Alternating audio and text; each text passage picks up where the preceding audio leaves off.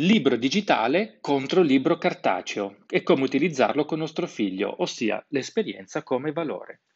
Carissimi genitori digitali, benvenuti in questo nuovo episodio di Essere genitori nell'era digitale.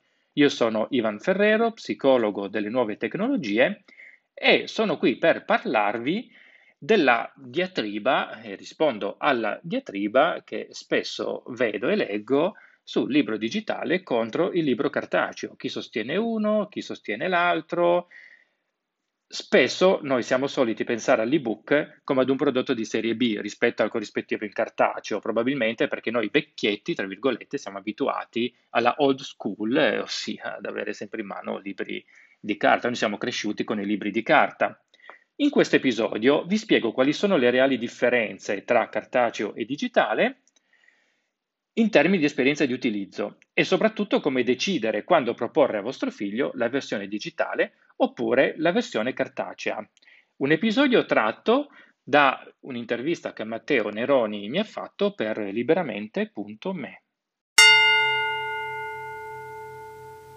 Riguardo il discorso cartaceo, allora dipende perché, perché c'è anche da considerare, vabbè, io lì sono cattivissimo nei confronti del libro cartaceo, eh, nel senso che, vabbè, io non, non, leggo in cartaceo ormai da... Pensa, io sono un amante invece di libri ah, cartacei. ok. Vabbè, ma allora, sicuramente in termini di esperienza aveva i suoi pregi, c'è solo il fatto di scambiarseli, i libri, mm. era già una grandissima cosa, per carità, eh. adesso non esageriamo con la modernità, sicuramente. Però attenzione, se noi parliamo di ragazzi, eh, bisogna mh, curare tantissimo, non tanto la lettura su di un libro cartaceo in sé, perché cartaceo.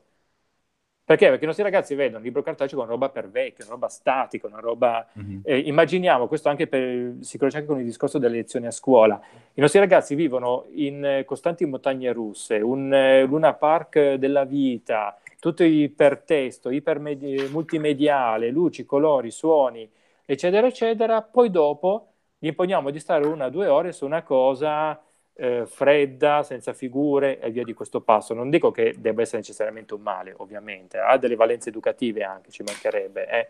Però mm. attenzione, noi dobbiamo associare l'esperienza, quindi il libro è cartaceo perché ce lo leggiamo insieme.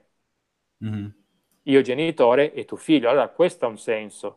Oppure ad esempio vengono in mente quei libri per bambini, qui eh, scendiamo un po' molto, anzi di età, che sono strutturati in modo tale da offrire un'esperienza che il digitale almeno al momento non può avere, tipo quei libri in cui apri le pagine e si presenta la scena tridimensionale, Bello, queste robe qui. Quindi, esatto, quelli ad esempio curano molto l'esperienza mm-hmm. della consultazione o della... Anche se la tecnologia sta raggiungendo anche quel sì. formato lì con la realtà virtuale. Con la realtà virtuale, la realtà aumentata, poi ormai ci siamo quasi. Esatto. È vero, è vero. Allora, e... intanto... Sì. Vai Ivan, scusami. Sì, sì, no, eh, dicevo, quindi fare molta attenzione a quello, perché in realtà alla fine un, ehm, un libro, se per l'esperienza anche di leggere insieme un libro, perché non farlo anche dal Kindle? Certo, certo. Okay. Quindi per un adulto l'esperienza anche del Kindle può andare bene, come può essere anche utile per i giovani per rendere l'esperienza più attrattiva e, e da lì poi eh, insomma fare anche l'esperienza della lettura che altrimenti magari verrebbe no, un pochino messa da parte e rigettata. Sì, anche, esatto. Sì, sì, esatto. Dobbiamo sempre porci come domanda qual è il primo obiettivo che vogliamo raggiungere con questa attività? Certo. I ragazzi sempre farsi questa domanda. Allora, l'obiettivo non può essere eh, obbligarlo a fargli leggere qualcosa sulla carta perché il digitale è il diavolo. Eh, eh capisci che c'è qualcosa che non va nel ragionamento, però l'obiettivo può essere facciamo una, qualcosa insieme. Certo. Modo.